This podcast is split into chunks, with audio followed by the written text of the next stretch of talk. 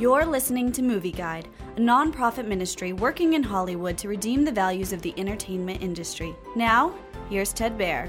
Respect tells the life story of singer Aretha Franklin. The movie starts in 1952 at her father's home, where he throws large parties and then goes to preach the next day in the largest black church in Detroit. At one party, a man comes into Aretha's room and rapes her when she's a little girl. Later, it's revealed that Aretha has two children out of wedlock. Eventually, after a stint with Columbia Records, Aretha finds her voice in 1967 while recording for Atlantic Records at the famous Fame Studios in Muscle Shoals, Alabama.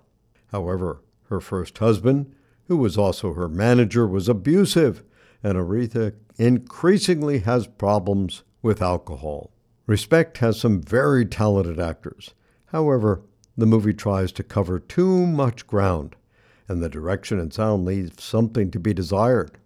Also, some dysfunctional family scenes and fights are very hard to watch.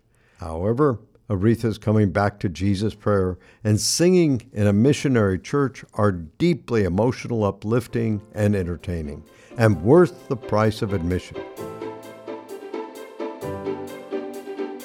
Movie Guide works to protect you and your family from the negative influences of the media and is also working in Hollywood to redeem its values from a biblical perspective. For the latest Movie Guide reviews and articles, go to movieguide.org or download the app to your Apple or Android device. You can also subscribe to the Movie Guide podcast on iTunes. Support Movie Guide's mission to transform the culture by redeeming the media.